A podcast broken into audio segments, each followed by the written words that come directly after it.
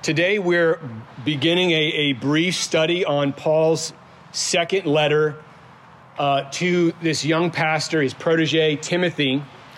Second Timothy, as uh, I hope you'll come to find, is an intensely personal letter that I have loved. Maybe you'll see some of that in what, and as we go through this letter, I adore this letter. This is an amazing passage in the scriptures. And over the past summer, I was just walking through the pastoral epistles 1 Timothy, 2 Timothy, and Titus. And this book got lodged into my heart. And I just felt like I needed to preach it. I don't know how to describe it other than that. It is an emotional book, primarily because of the nature in which it was written. Paul, when he writes this book, is in prison. That's not unique. A lot of the books in the New Testament are written when Paul's in prison. He's in prison, presumably in Rome this time, facing imminently his execution. He's confident he is about to die. And he's writing to Timothy, his spiritual child, to come to him before he dies. That's effectively the thrust of this, this letter. And he offers in this letter the kinds of encouragements, the kinds of exhortations you would expect from someone who knows that their time on this planet is very, very short. And so it comes from a place of deep compassion for Timothy. It comes from a place of, of, of loving urgency and a zeal, obviously, for God to be glorified in Timothy's life and ministry. This letter is moving to me because I think, in part, like Timothy, I've learned so much from the Apostle Paul. So much of my understanding of who God is and who Christ is has come from this man. But even more than that, I, I really feel an obligation in this letter for all of you because I love you all and I believe that the season that we're walking through right now as a church, that there really isn't a better text in the scriptures for God to fix our hearts upon than this epistle. And I hope that you see that or feel that way in short order. So, what I'm going to do is I'm going to read through the first eight verses, and then we're going to unpack uh, them together. 2 Timothy 1, starting with verse 1. It says, Paul, an apostle of Christ Jesus by the will of God, according to the promise of the life that is in Christ Jesus. To Timothy, my beloved child, grace, mercy, and peace from God the Father and Christ Jesus our Lord. I thank God whom I serve, as did my ancestors, with a clear conscience, as I remember you constantly in my prayers, night and day. As I remember your tears I long to see you, that I may be filled with joy. I am reminded of your sincere faith, a, a, faith that dwelt first in your grandmother Lois and your mother Eunice, and now, I am sure, dwells in you as well. For this reason, I remind you to fan into flame the gift of God, which is in you through the laying on of my hands. For God gave us a spirit not of fear, but of power and love and self control. Therefore, do not be ashamed of the testimony about our Lord, nor of me, his prisoner, but share in suffering for the gospel by the power of God. So, this is how Paul begins his final letter in the scriptures. His final letter that will be included in the canon, potentially the last piece of literature he wrote. And as with all of his letters, he begins, he uses the same sort of epistolary conventions of his time. He puts his, his name and his identity first, then he puts uh, the, the recipient's identity, and then he uh, has a greeting that follows. This may seem weird to us because we like to put the name of the person we're sending the letter to first. That's not how they wrote back then. And I think they probably wrote better than us because the sender doesn't need to know who they are first. They need to know where the letter comes from. He says here at the beginning, listen, uh, I'm Paul, an apostle of Christ Jesus by the will of God. Out of all that he could have said of himself, this is how he identifies himself at the end of his life. He is an apostle. In the Greek, it's apostolos, and it means messenger. He is a messenger. He's been sent with a message, and his message is from God. He didn't, this isn't a job that he chose for himself. This isn't something that he had planned As a young man, this is precisely, if you know Paul's story, the exact opposite of what happened. The message of the gospel, the message that he preaches now, is the very thing that he was fighting to extinguish. And on his way to export his hatred towards this message in the city of, of Damascus, he was, as you know, radically changed. Something changed in him. He went from being an adversary of the message, probably the foremost adversary, to being the foremost emissary in history of this message. And this was done, Paul says here at the beginning of the letter, by God's will, not his. Ephesians 3 8, he explains this a little bit more. He says, Of the gos- this gospel, I was made a minister according to the gift of God's grace, which was given me by the working of his power. So Paul didn't do this, it was God's power that did this in Paul. Then he says, To me, though I am the very least of all the saints, this grace was given to preach to the Gentiles the unsearchable riches of Christ. Now consider this and reflect on the fact that in 1 Timothy, he tells Timothy, listen, let me tell you who I was before I was converted to, to Christianity. I was a blasphemer, I was a persecutor, and I was an insolent opponent. I was the chief of all sinners. And if he was here right now, I, I feel really confident in saying to you that he would probably say all those titles that he gave himself in 1 Timothy are understatements about where his heart really was. They don't depict it all. Paul knew, and it's clear in his writings, that he was the last person on earth that this should have happened to. And yet it happened to him. Paul's point it was God's will that made this happen. He continues here in verse 1 saying that it happened according to the promise, his apostolic ministry is according to the promise of the life that is in Christ Jesus, which is another way of saying the gospel. The promise of life in Christ Jesus is the eternal life we have by trusting in Jesus. And if you think about it, this is the message that Paul militated against violently until he was subdued by it that God loved the world in a kind of way that he was willing to part with his own son, that his son would die in their place, so that if they trusted in him, they could live. That's the life that he's describing here in verse 1. And for Paul, it is from this reality, the truth of the gospel, that all of his ministry flows. This is where it comes from. This is the fountainhead, the promise that God has made through his son by granting us eternal life. It is the source, think about this this way it's the source and it's the focus of his ministry. It's why he does what he does, and it's what he's pointing to as he does it. That's what's happening here. And Paul basically wants us to see here that this is the message that he was sent to bring, and it's important because of what he's going to unpack later on in this letter. But right now, he wants Timothy and us to know listen, my life, my ministry, everything about me is dominated by the gospel of Jesus Christ. And with that, he moves into verse 2 on Timothy, who he calls here his beloved child. Now, Timothy is not Paul's biological child Obviously, Paul met Timothy in his second missionary journey as he moved into the and through the city of Lystra in Acts 16. And upon hearing about Timothy and meeting him firsthand, Paul says, I want you to come with me on this mission. I want you to come with me and join me in this work. Timothy's mother, as you'll see, was a Jewish woman. His father was Greek and apparently an unbeliever. And so to Timothy, no doubt, Paul was very much like a father that he had never had. Paul had other spiritual children too. This wasn't his, alone, Timothy wasn't alone uh, in, in, in that respect. But Paul would say very loudly that I have no one like Timothy. In fact, that's precisely what he says in Philippians 2:21. Listen to this text. Paul, I have no one like him. I have no one like him, like Timothy, who will be genuinely concerned for your welfare. That is the welfare of the Philippian church.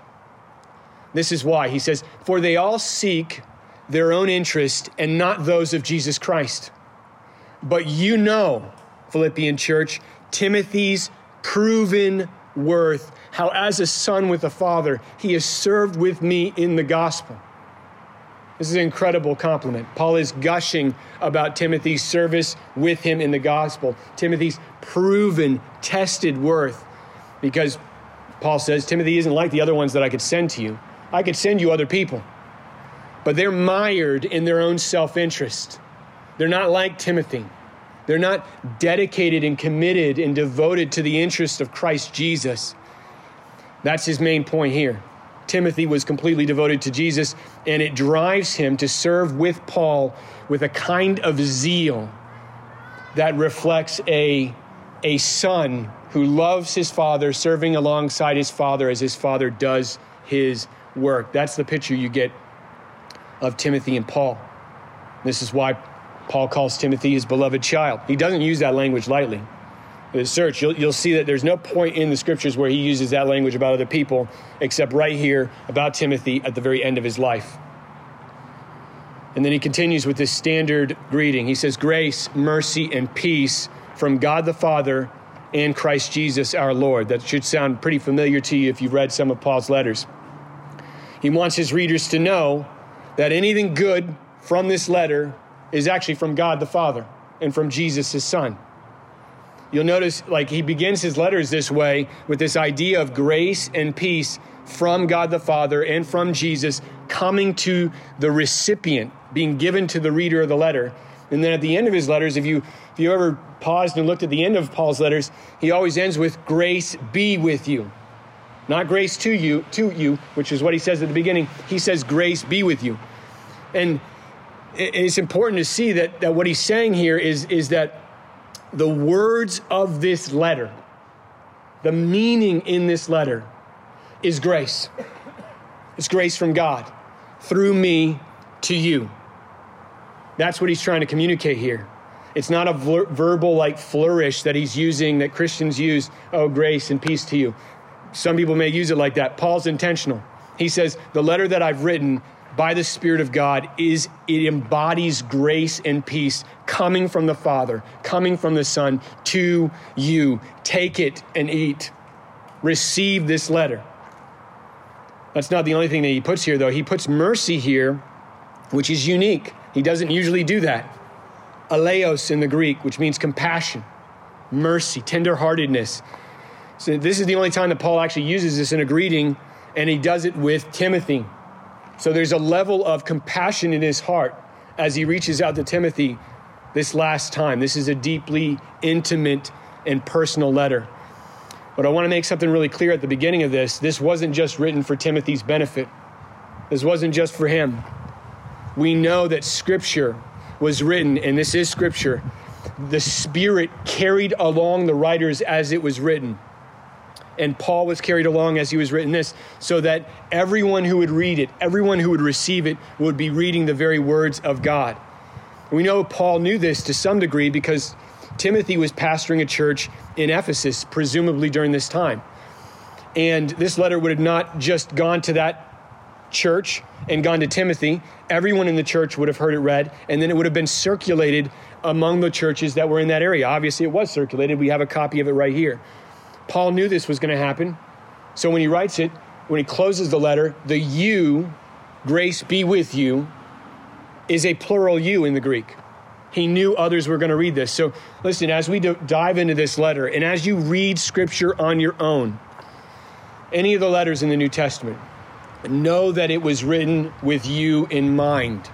I'm not saying everything in the, in the text is specifically about you or deals with something you're going through. I'm saying that God had, for example, this day in mind. God appointed today that you would be here. You'd be hearing the words of Scripture right now. That did not surprise God when it happened. He knew it would happen when He inspired Paul to write this letter. So just unpack that in your mind. God had you and this day in mind when he inspired Paul to write this letter. Feel the weight of that. feel the weight of it. It wasn't written in a vacuum. God is sovereign over these things, and he knew that that was going to happen. There are, there are aspects of this letter that God means for you to hear today and receive. Now, let's go ahead and dive into the body of this, this text. Verse 3 begins with uh, what is customary in most of Paul's letters, which is an expression of thankfulness to God for the recipient and an acknowledgement of prayer for the recipient as well. That's how he begins this. Paul wants Timothy to know these things. Um, he wants him to know, first off, his gratitude toward God for the one that he is writing to. And then, secondly, he wants Timothy to know, I'm praying for you. This is almost always how Paul begins his letters. Um, he begins with this statement of, I'm thanking God for you and I'm praying for you. That's massive. It's massive because of the context. Paul is writing this from prison. He has chains on his hands as ink hits the parchment. And yet he's writing this. Yet he's saying he's the one expressing gratitude to God and praying for Timothy while he is awaiting his execution. Who is this man? Who is this person? That is remarkable to be on your way to certain death and yet to be mindful of and grateful for and prayer, prayerful for people, others, anyone. I mean, I don't know about you, but I'd be praying about me. Paul doesn't. He prays night and day for Timothy and for others, countless others. This is how he he describes it in verse 3. I thank God, whom I serve, as did my ancestors, with a clear conscience, as I remember you constantly, constantly in my prayers, night and day. As I remember your tears, Timothy, I long to see you, that I may be filled with joy. So, Paul is expressing gratitude for Timothy while he remembers him and prays for him every day. He says he remembers Timothy's tears and he longs to be with Timothy again so that he might be filled with joy. We don't know why or when Timothy had wept in front of Paul. Probably had plenty of opportunities on the mission field. We only know that Paul remembered them. Timothy's tears were not a small thing to Paul, they weren't trivial. He remembered Timothy's tears and they were important to him. They fueled his gratitude for all that Timothy was to him. And they fueled him getting on his knees and going to God on behalf of Timothy. What becomes clear in this letter is that Paul wants to see Timothy one more time. He wants to see him one more time before he departs out of this world. Paul knows better than anyone else, as he says in Philippians 1:21, that to die is gain. To die is to be with Christ. And he says in that text, it is far better than anything you can conceive of in this planet. He knows that. But here he express, expresses clearly, I still want to see you one more time before I go. I want to see you before I die, Timothy. Both for your sake and for mine. Then Paul shifts over from that and he mentions here that he serves God with a clear conscience, just like his ancestors. We don't know who specifically he had in mind when he wrote this, only that whoever they were, they were individuals in his life, or at least that he could reflect on, who were worthy of emulation and whose own service to God were a template of faithfulness and blamelessness they walked with God clearly with a conscience that was blameless before Him. And this is important for Paul to bring up here because he's going to pivot from Paul's experience of, of serving God with a clear conscience like his ancestors to Timothy. What is your experience like with regard to that? And that's what he says in verse 5. He says, I'm reminded of your sincere faith, Timothy a faith that dwelt first in your grandmother Lois and your mother Eunice, and now I am sure dwells in you as well. So this echoes what he said of himself about his ancestors. And he says here that these were people in Timothy's life that poured into him his mother Eunice and his grandmother Lois, who imparted to him this sincere faith that he currently has. Now, we got to get out of our mind some sort of magical experience where they put their hands on him and this faith flowed through them. That's not what happened here. They taught him the Bible. And we know that because Paul in chapter 4, verses 14 and 15 is going to say, Timothy, they taught you the Bible from childhood. They taught you the scriptures, the sacred text. Even though his dad was, was Greek, his mother, who was Jewish, taught him the Old Testament scriptures. This came from Lois to Eunice to Timothy. Now, I want you to think about how remarkable this is, what Paul is saying here.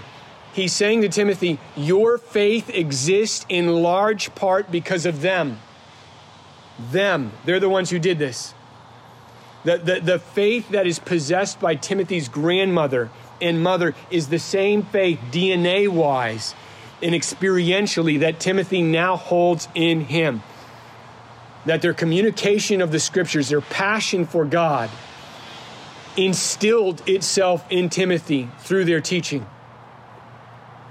Paul knows, I mean, even though he was the main reason that the gospel had any, any kind of proclamation in Lystra, he brought it there, he personally.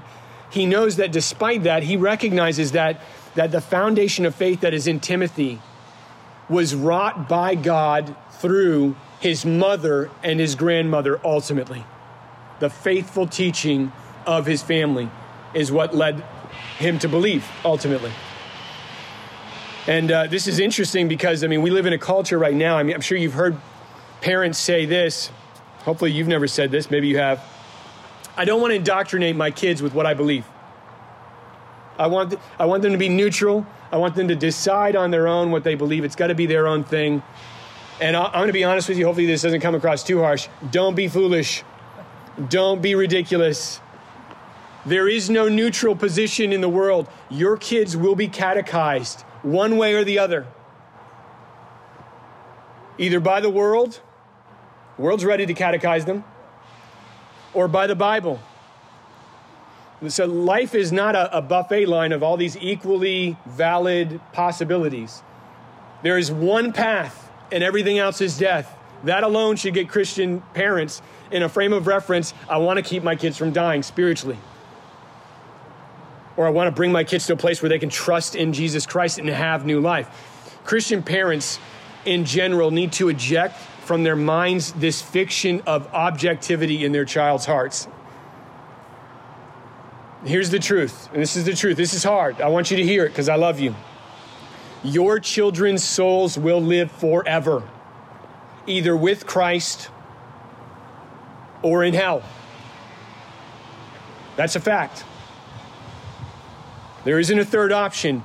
And the point that Timothy, that Paul's making here is you have a part to play in this. You have a role, a major role to play in that eternity. And Timothy's mother and grandmother knew this. So at an early age, they saturated Timothy's hearts with the truth of God's word. This wasn't a situation where Eunice sat down with Timothy and said, Listen, I believe this, and your dad believes this. You got to make a decision for your own. Eunice wasn't about that. She didn't play that game. She's like, I know God. Your dad doesn't. So you're going to know God anyways. Eternity is at stake. Eunice understood this. Lois understood this before Eunice.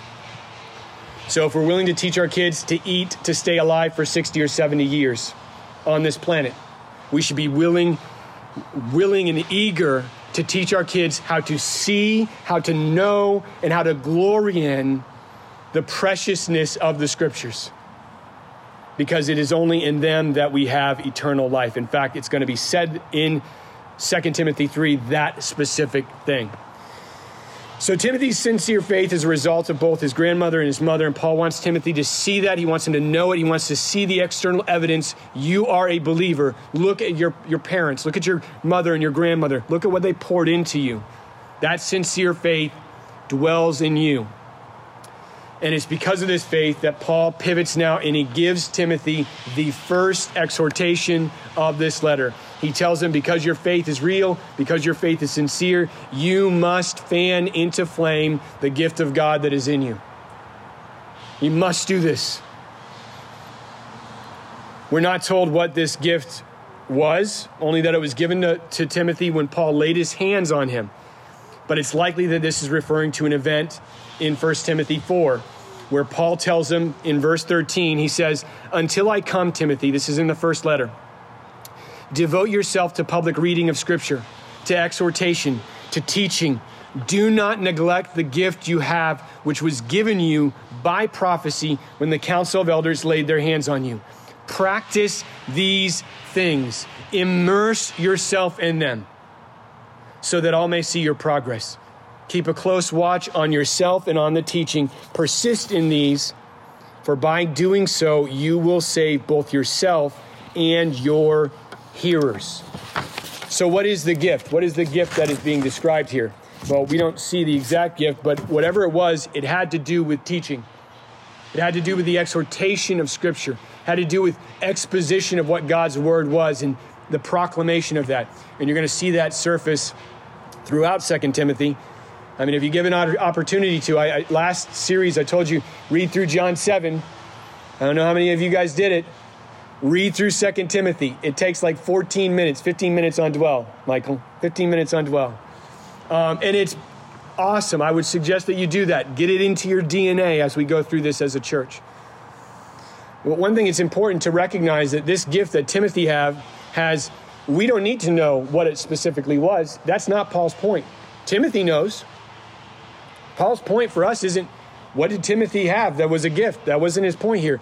His point is the principle that Paul is communicating here isn't just true about Timothy, it is true about every Christian.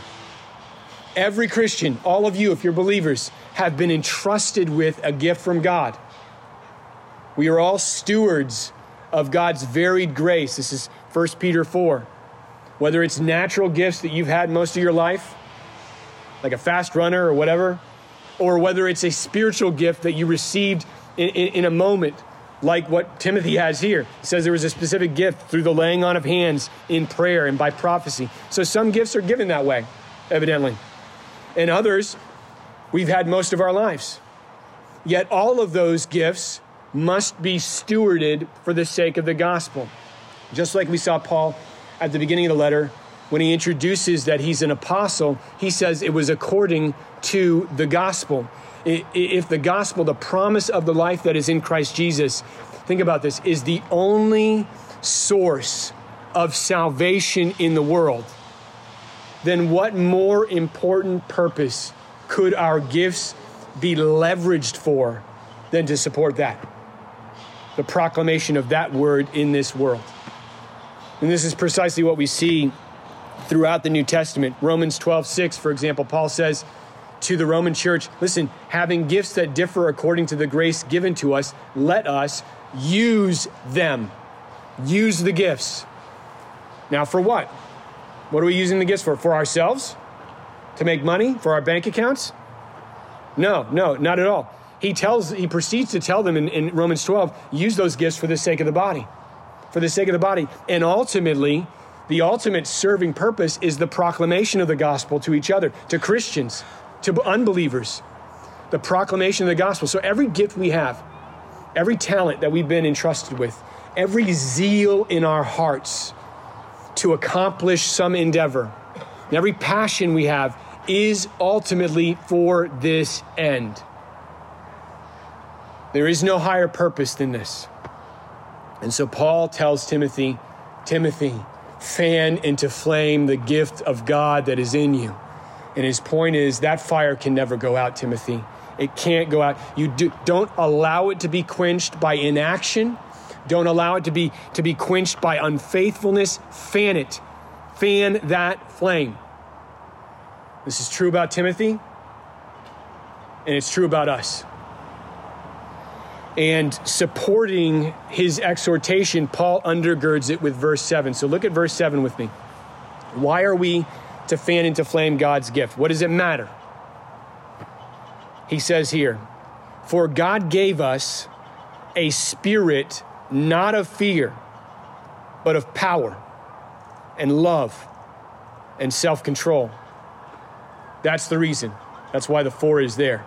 That God gave us this, a spirit not of fear, but of power and love and self control. This is why we can, and this is why we must fan this flame.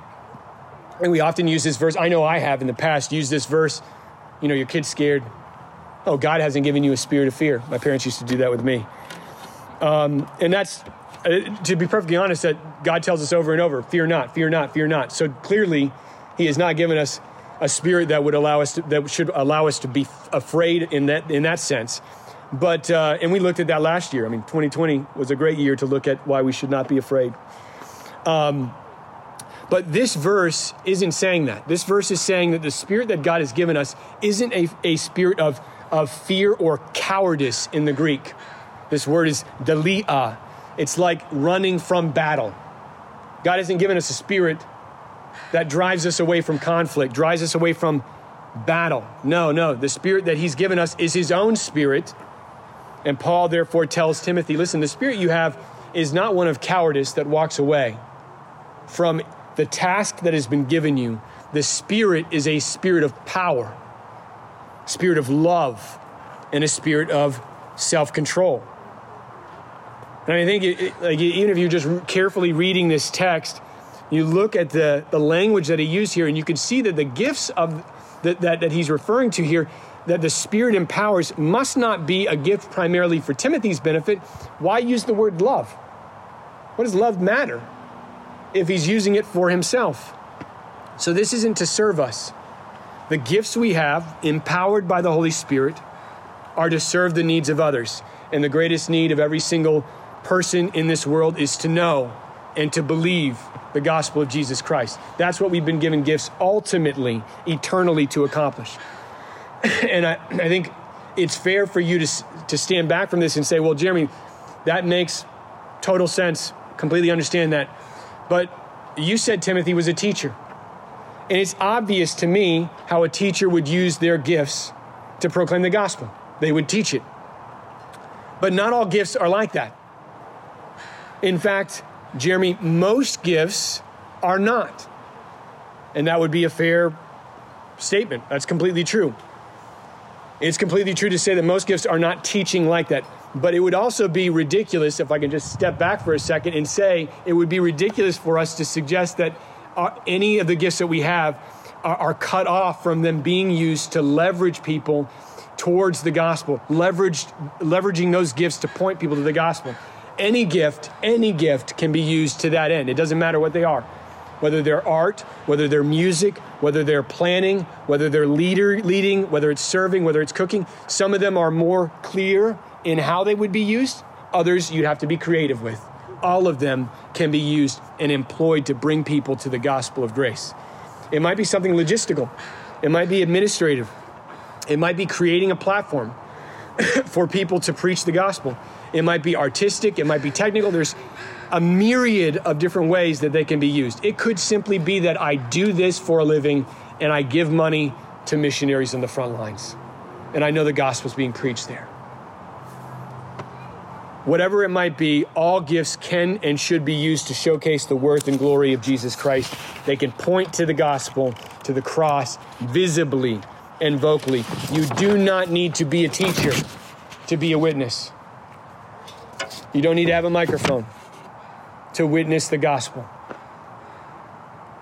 And the question I think we need to ask is are all the gifts and talents that we've been given by God are they terminating on us and serving us or are they being used to point people to Jesus?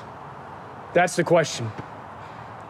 I mean, if what the Bible says is true about eternity, if what the Bible says is true about heaven and hell, then everything that we have, I mean, really, this is, it's not a, an overstatement, I think, to say that at some level, everything that we have should be expended for the sake of the gospel to bring people to the knowledge of the truth. This is what Paul is saying. This is how urgent it really is. And this is precisely what leads to verse 8, which is what I want to where I want to draw things to a focus for us today. Verse 8 says this. Therefore, in other words, given all that I've already said, Paul says, Therefore, do not be ashamed of the testimony about our Lord, nor of me, his prisoner, but listen to this share in suffering for the gospel by the power of God. This is where Paul goes. Do not be ashamed, which, if you do read through 2 Timothy, you'll know this is the heartbeat of the letter. Recurs throughout this letter.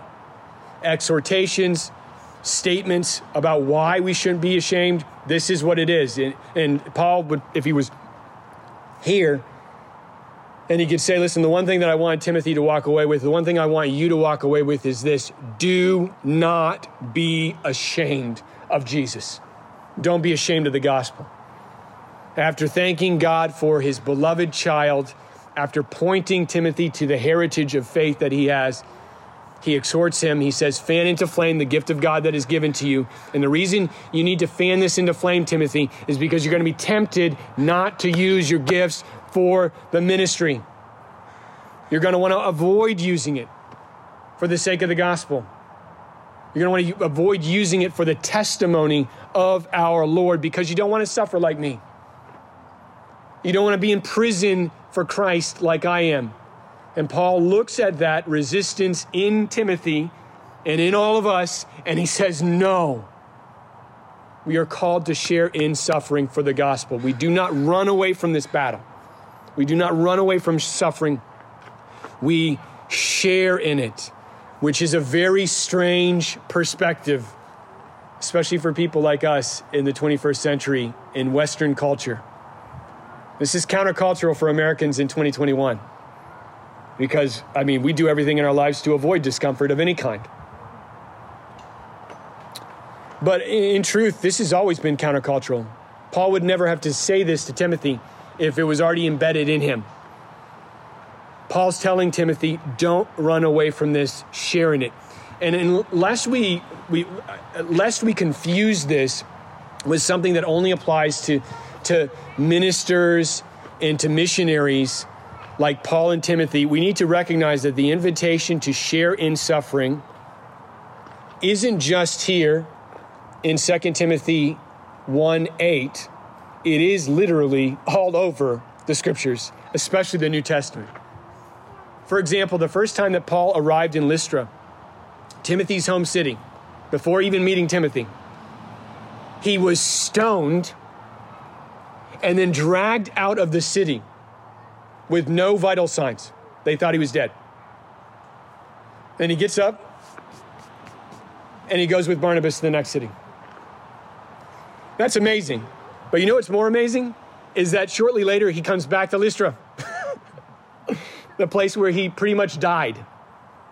And he meets with the believers that are there. And in Acts 14 22, this is what he tells them It is through many tribulations that we must enter the kingdom of God. In other words, there is no other way into the kingdom but through tribulation. That's how we get there. That's the pathway. And this isn't just Paul who thinks this way. 1 Peter 4:12 Beloved do not be surprised at the fiery trial when it comes upon you to test you as though something strange were happening to you. Peter's point, it's not strange. Trials are not strange. They are normal. They are expected. James 1 2. Count it all joy, my brothers, when you meet trials of various kinds. In other words, don't run from them, count them joy. Embrace the suffering, share in it. 1 John 3:13 gets even more specific. John says, "Listen, don't be surprised, brothers, that the world hates you." In other words, the world's hatred of a Christian is normative.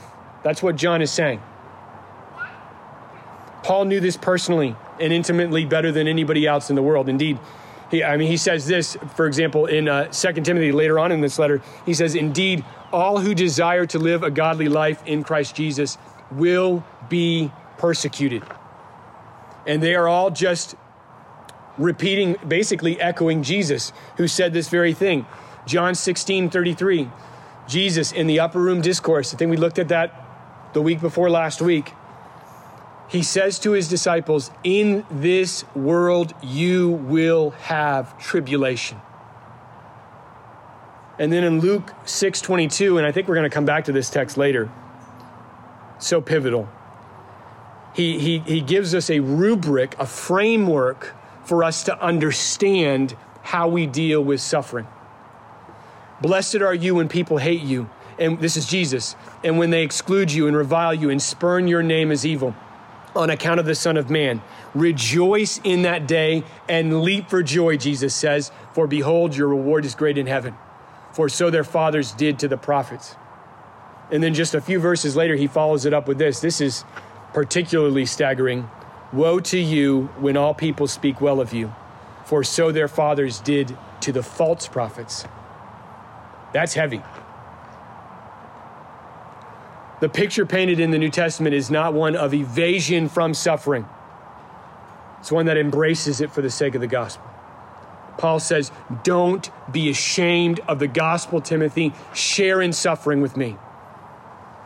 And what Paul and all of Scripture are saying here is that suffering isn't an exception to the rule. For the Christian, suffering is normative. Not that we seek it, not that we pursue it, it is normative for the Christian. And in fact, we're going to see in the coming weeks, God willing, that is not only normative, but that is, it is essential. Suffering is, in God's providence, necessary. We don't have time to explore that reality today, but God willing, we will in the coming weeks because it's all over 2 Timothy. What I want to do for just the next few minutes as we close is press 2 Timothy 1 8 into our souls take the realities of 2 Timothy 1:8 and get them woven into our hearts. If we've all been created by God with specific gifts or granted spiritual gifts by his grace, they are for the gospel.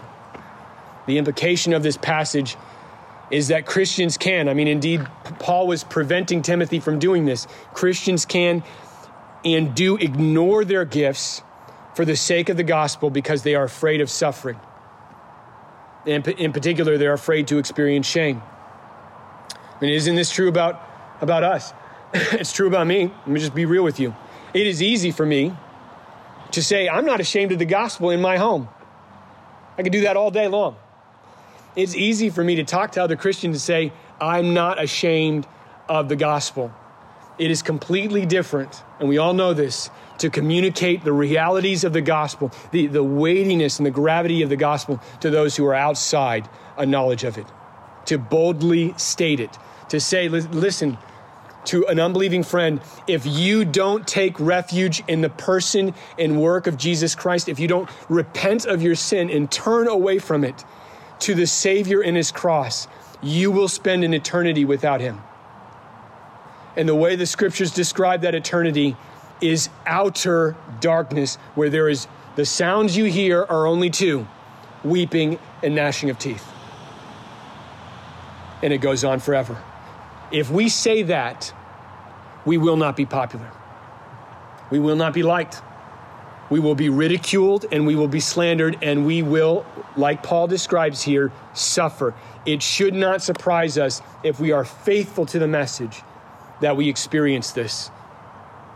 And the letter of Second Timothy exists explicitly to put iron in the backbone of Christians like Timothy 2,000 years ago and like us, who can easily back away from using our gifts, back away from using the things that God has given us, talents that we have to, that could point to the gospel in order to avoid suffering.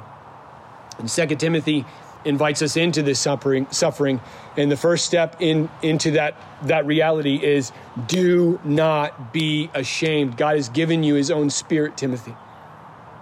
Peter calls this the spirit of glory that rests upon you in the middle of pain in the middle of sorrow in the middle of suffering.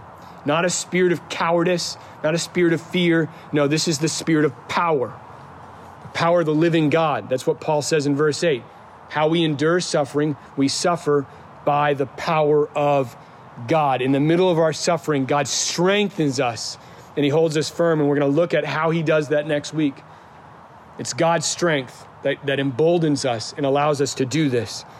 We've been given a spirit of love, real, genuine love. This is important for us not to confuse. He does not say we've been given a spirit to placate the culture or mollify the culture or, or just go along with the flow. That's not real love. That's not real love if you know the truth of the gospel.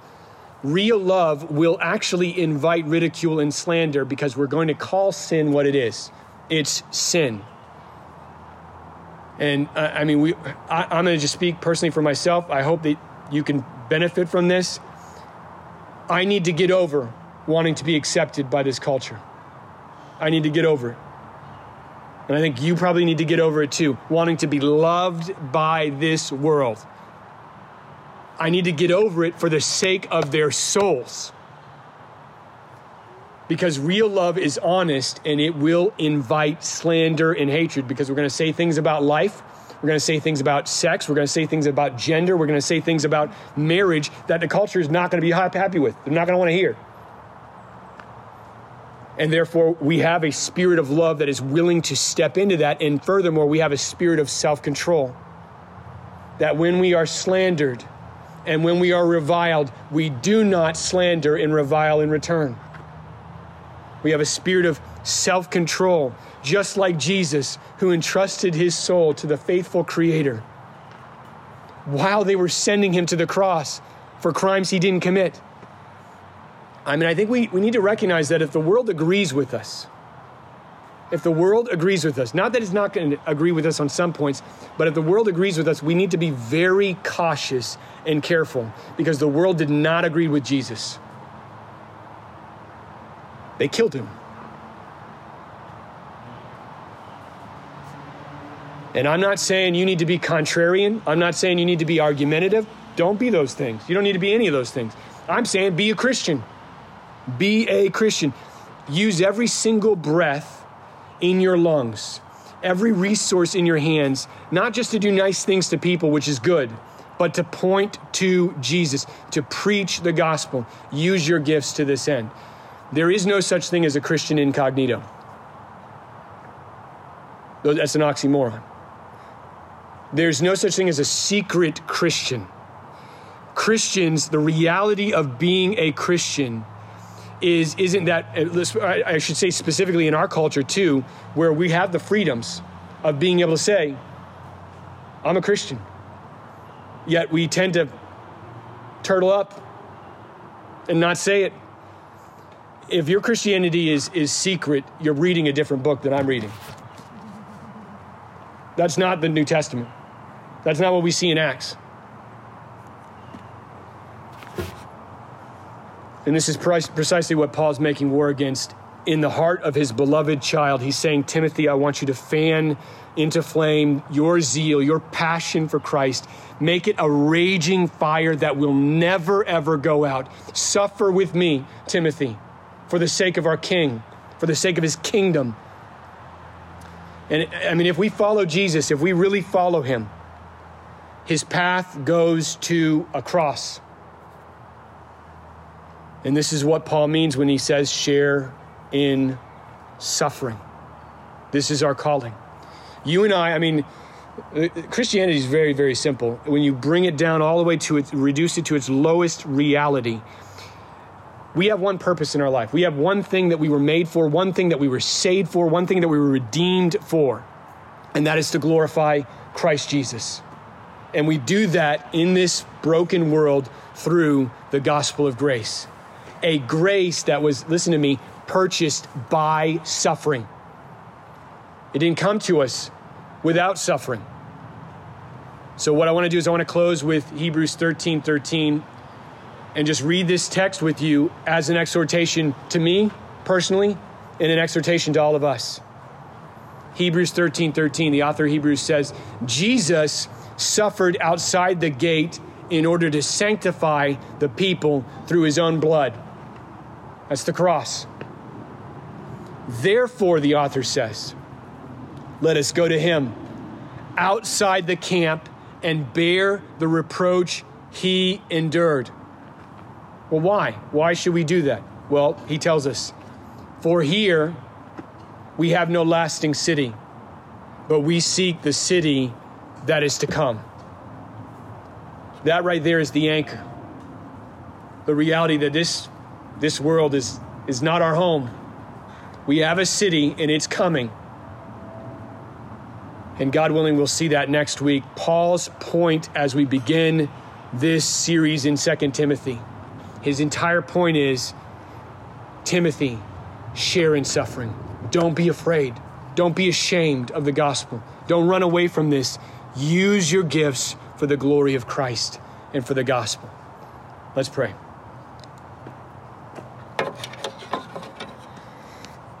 Father God, um, this is a weighty, weighty passage. The, the implications of what you have instructed through Paul, Timothy 2,000 years ago, and how that reality plays into our lives in this present world, Father God, is not a simple or easy thing. It is a heavy thing. And what we need right now, Father God, is your spirit. What I need personally right now is your spirit to come and to embolden us. Help us as we go through this letter to feel the, the glory of the gospel for what it really is, to see the worth of Jesus for what it really is, that the worth of Christ is, is, is worth us giving up everything for, if that's what it calls us to do. Help us to not be ashamed. Father, when I think back at all the opportunities I've missed in my own life to communicate the gospel because I didn't want to be awkward, I didn't want to be weird and all the regret that I have for it, Father God, I just, I, I plead with you that you'd help me personally, help my friends not live that way anymore. There is one Savior of man, and his name is Christ Jesus, and we need to be able to communicate that for the sake of their souls. Please help us, Father God, in the name of Jesus. Amen.